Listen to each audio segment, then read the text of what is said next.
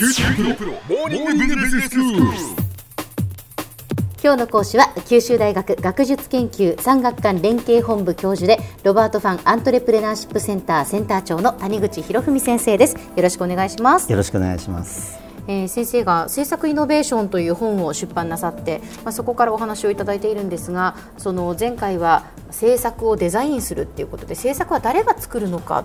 で政治家や役人だけではなくてその、まあ、自分たちでその、まあ、民間でそして地域の人たちもですね、まあ、本気になってやっぱり取り組んでいかないといけないっていうお話をしていただきました。現場の当事者というのがすごく大切だっていうことなんですがどういうふうに関わっていったらいいのかっていうのを今日はお話ししていただけるということですよね。はい、はい。そうです。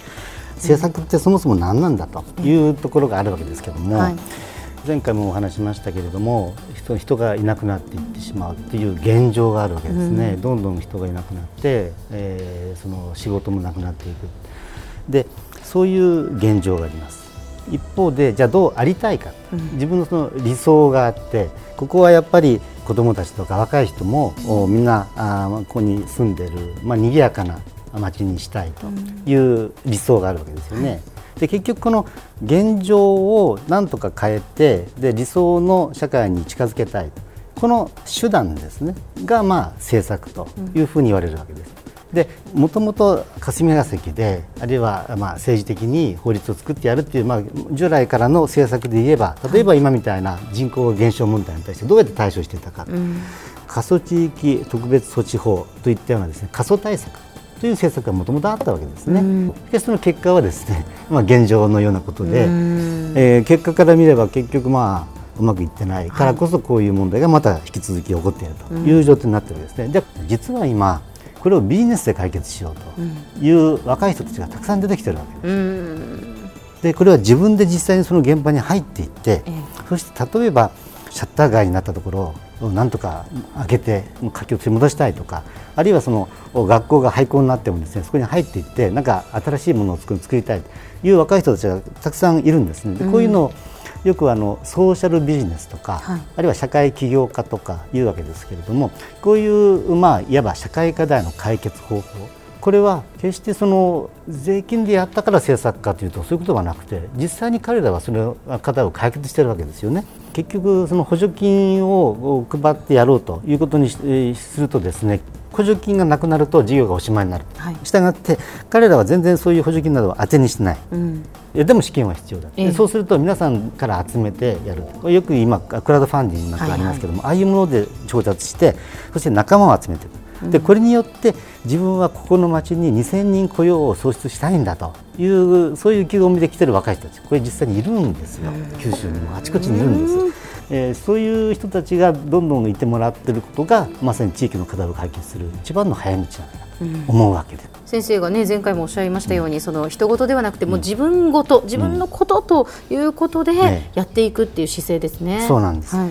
ところがですね実際に彼らが入ってやろうとするといろんな問題があるんですよ。どういう問題があるんですか？例えばその廃校をやろうとするとうん。これは学校施設ですよね、はい。で学校施設っていうのは補助金が普通入ってます、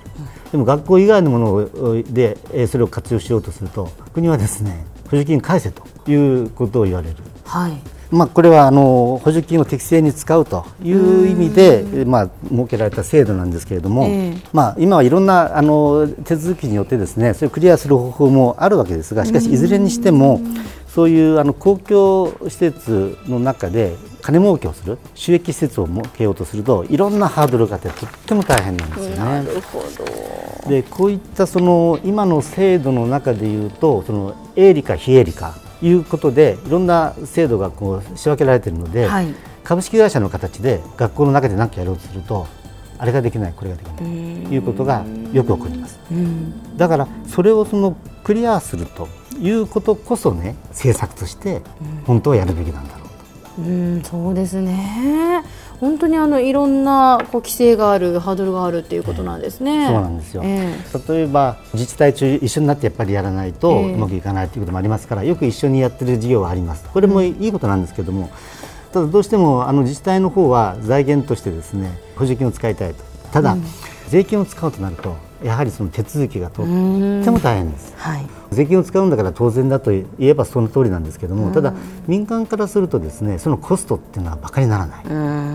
これはその民間で引き合わないと事業が成り立たないというようなことになってしまう、したがって雇用を生み出して経済を活性化するということを民間がやろうとするときに、行政がですねいろんなルールがあって、それを阻んでしまったりする。はということが往々にして起こります。いつもとは言いませんが。なので今ここの政策を考えるときにそういうハードルを下げるということ、え。これが一番大事なんじゃないかなと思うわけなんですよね。そうですね本当の意味で、まあ、地方創生をしようと思うのならば、その何が大切かっていうことですよね。今の制度は国とか自治体とか、あの公共セクターは金儲けしちゃいけないという発想でできてます。はい。だけども税金を無理やり取るよりは自分で稼いでやった方がいいんじゃないかと。うん。だからそういった形で自分で稼ぎながら自立して別に国に依存しないでで自分たちでその産業を盛り上げて、えーそれによって人が魅力を持って集まってくる、まあ、そういう街づくりをしたいと。いうことをサポートする。それは私はとても大事だと思うんですよね。だから自治体自身もあのもう少しビジネスセンスを持った形で、えー事業をやっていくということが大事なんじゃないかなと私は思って。では先生今日のまとめをお願いします。はいえーまあ、政策作りというと従来は、まあ、公務員とか政治家の仕事というふうに、まあ、みんな思われているわけですけれども今本当にその政策の効果を上げるためには民間の知恵とか事業をやるそのノウハウだとかこれがとても大事なことになってきます。したがってそういうものを実際に取り入れてそしていろんなあの関係者ステークホルダーの中で違った見方で議論をして政策を作っていくこれが今とても重要になってきているでこれはおそらくあの今日本ではあまり中央でやってませんけれども、この本に書いてますが実はイギリスとかですねそういうところではそういったあのワークショップを進めながら政策を作るということが今進められていますしたがってそういった先進的な取り組みもですね取り入れながら私は国でなかなかできないんだったら地方で地域でね、それをやっていくというのがいいんじゃないかなと思ってます。今日の講師は九州大学学術研究産学官連携本部教授でロバート・ファン・アントレプレナーシップセンターセンター長の谷口博文先生でしたどうもありがとうございましたありがとうございました。